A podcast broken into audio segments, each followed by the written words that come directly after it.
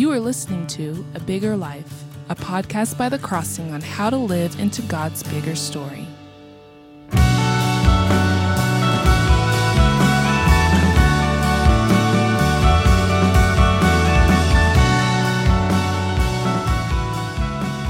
Hi, welcome to A Bigger Life. I am Dave Cover. We're going to divide this podcast today into two sections, two downloads, so to speak. The first is going to be talking about the passage on the Lord's Prayer, like we normally talk about the Bible verses that we cover. And then part two will be the actual prayer part so that you can come back to that. And if you want to pray at other times without having to go through the first part, it's easier to do. So, this is one that you can have as a, a sort of way to learn how to pray the Lord's Prayer in an expanded kind of way. I think the spirit behind which Jesus gave it and gives us a chance to connect with God by focusing on God and focusing on the things that God wants us to focus on when we pray, which is what the Lord's Prayer is. So when you think about the Lord's Prayer this way, when the most influential religious leader in all of world history was asked, How do you connect with God? he gave us the Lord's Prayer. Or another way to look at it, when God Himself, the God that created this universe, became human in the person of Jesus, who was fully God and fully human, He, he gave us the Lord's Prayer and talking about the kind of prayer that God wants us to pray and the kind of prayer that He wants to answer. So the Lord's Prayer is when, when we think about praying Scripture, the part of Scripture that we call the Lord's Prayer is like the number one ground zero place to go when it comes to praying scripture. Now, Jesus spoke Aramaic, but Matthew wrote this in Greek.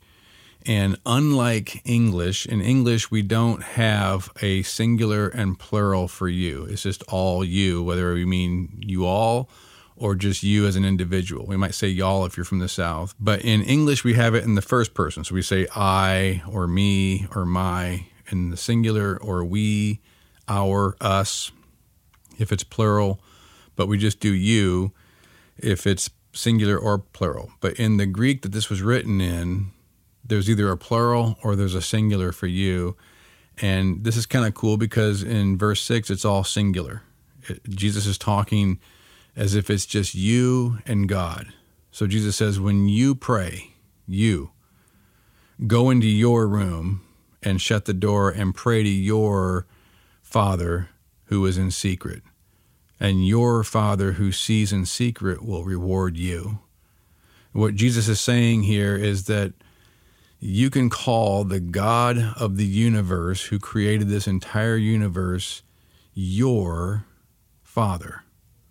And He wants you to come before Him knowing that He is 100% present with you, alone, in secret, in your closet and you shut the door, it's just you and him, and yet because he's infinite, he's not he's not any less present anywhere else. But Jesus wants you to know it's just you and God. In a way we can't understand, God is infinite. We're not going to get all that, but that's the picture, that's the imagination that Jesus wants us to have when we pray. It's just me and God. It's just you and God. And then Jesus says in verse 9, Pray then like this and now he does our he does because we're part of a community and he's praying he's he we pray sometimes as a community eh, not just by ourselves but jesus also says this is for praying by yourself as well so i change it to my father because that's that's what jesus is doing in verse 6 but jesus says pray then like this our father in heaven hallowed be your name your kingdom come your will be done on earth as it is in heaven give us this day our daily bread, and forgive us our debts. Now, Jesus says the word debts because he's speaking in Aramaic. And in Aramaic, the word for sin, the idea was that it was a debt. So that was the that was the word used for sins. And so Matthew just remembers that Jesus said debts, and so he uses the Greek word for debts. If we look at the passage in Luke 11, 2 through 4, where is another version of the Lord's Prayer, it uses the word trespasses for for debts. And so Jesus is talking about our sins because we know in verse in verse 14 he picks up and talks about forgiving other people of their sins and our being forgiven of our sins and how the two are related. So they're, related here. Jesus says we say forgive us our debts as we also forgive our debtors. In other words, as as I forgive those who've sinned against me, and lead us not into temptation, but deliver us from evil. So this is really cool because Jesus is saying that the very first words out of our mouth when we come before God are the words of intimacy, acceptance, closeness. That the God who created this universe and is present in a galaxy billions of light years away is also 100% present with you behind your shut door, just you and him, and he wants you to call him your father. Uh, there's something about that that when I really think about it, it really does something to my heart that makes me feel intimate with God, close to God, accepted by God. But then Jesus says, we say, Our Father in heaven. And that's a transcendence, that's a mystery. That, that God is our Father in heaven, which says a lot about who He is, but it also says who we are. We're, if He's our Father and He's in heaven, that means that we are children of heaven. I'm a child of heaven. I'm a citizen of heaven. Paul says in Philippians three twenty. So this is the kind of confidence Jesus wants me to have. He's my Father. He's in heaven. Heaven is a realm. It's not a place. It's where God's presence is fully and heaven left earth. We've talked about this in Genesis chapter 3, but it's going to return to earth when Jesus comes back. Heaven will be on earth. Heaven is God's realm, God's rule, God's presence perfectly, one, you know, in, in full visible view.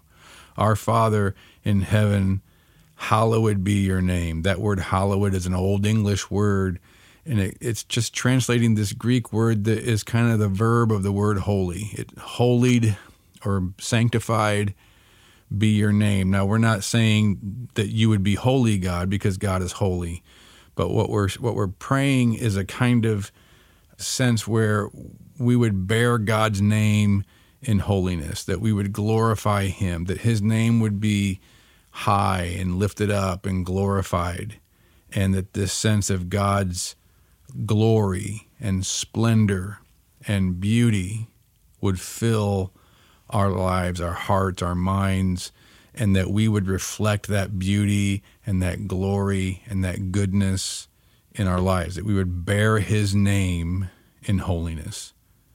Your kingdom come.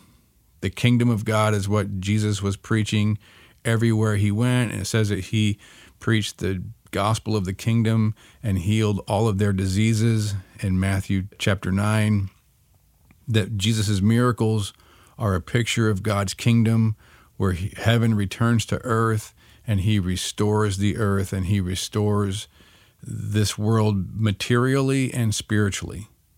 That's the kingdom of God where there is the perfect presence, the perfect love, without sin, without evil, without injustice, without jealousy, without pride. It's a renewed creation and renewed humanity. That's the kingdom of God.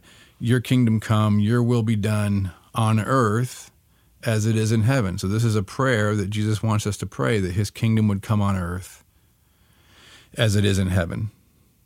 The kingdom of God, the kingdom of heaven is going to return to earth give us this day our daily bread. And so this is a chance now, after we've prayed about our Father, the intimacy, the transcendence in heaven, hallowed be your name, his beauty, his splendor, his glory, his kingdom coming on earth as it is in heaven, his will being what we wrestle with. And then we pray for our daily bread. We get to pray for whatever we want to pray. So this is that part where Peter says to cast all our cares on him because he cares for us. In other words, that means God cares about whatever you care about. So cast your cares on him. And Paul says in Philippians 4 to cast all your anxieties. Don't be anxious about anything, but but by prayer make your requests known to God. You cast all your anxieties, cast all your cares on him. This is that part of praying for whatever you want and forgive us our sins as we have forgiven those who've sinned against us. Forgive us our debts as we also have forgiven our debtors. Now that's it's really clear that we can't ask God for forgiveness and not be willing to forgive. But what I like about this prayer where we ask for forgiveness is that 2,000 years ago, Jesus knew when he gave me a prayer to pray to God, he knew that I was going to have to ask for forgiveness of sins every time I come before God. In a weird way, that comforts me that my sin is not a surprise to him. He's got it baked right into the prayer, knowing that I'm going to come to God in the need for forgiveness and that God wants me to still pray. I, a lot of times Christians feel like they can't draw near to God because they feel a heavy guilt for their sin, a weight makes them feel like they're on the outside. Maybe you feel like you're on the outside and you can't come before God when you feel guilt over your sin, but Jesus is saying it's the opposite that he already knows you're going to sin. He already knows every sin you're going to commit. And yet he wants you to come before him in prayer and he wants you to call him Father because you're on the inside because Christ is in you and you're in Christ and and and Jesus is in the Father he says and the Father is in Jesus and because of that intimacy of oneness with Christ we can call God Father and we can have our sins forgiven because Jesus says it is finished when he dies on the cross. He's taking our sin upon himself, our punishment upon himself. And so we we we come before God saying, "Forgive us of our sins." Not as if we haven't been forgiven, but because we have to remember our need for forgiveness. We're coming before God in a state of humility and need for His grace, need for His mercy, and just being honest with Him about our sin and we're, we're acknowledging our need to forgive others who've sinned against us as part of this prayer as well. And then he says, Lead us not into temptation, but deliver us from evil. What Jesus wants us to know is that that word but ties evil with every temptation. That temptation comes from evil and its desire is evil. Its desire is destruction. Its desire is to destroy what is good and what is loving, and is to destroy life and to destroy what God loves. So Jesus wants us to see temptation for what it is and to pray for God's help in overcoming the evil one. So, what I do when I pray this prayer is I use it as an expanded prayer, I use each section as a sort of meditative heading in order to guide my prayer. The goal is not just to get through it as if it's some kind of ritual. I'm not trying to pray the Lord's Prayer. The purpose is meditation and prayer. So Jesus in in the Lord's Prayer wants to put words in our mouth. He he wants us to pray for the things that God wants us to pray for, but they're also the things that tune our hearts to be in harmony more and more with God, who created this entire universe and created us and knows what our needs are. And this prayer is what we need in order to experience God's intimacy and God's transcendence.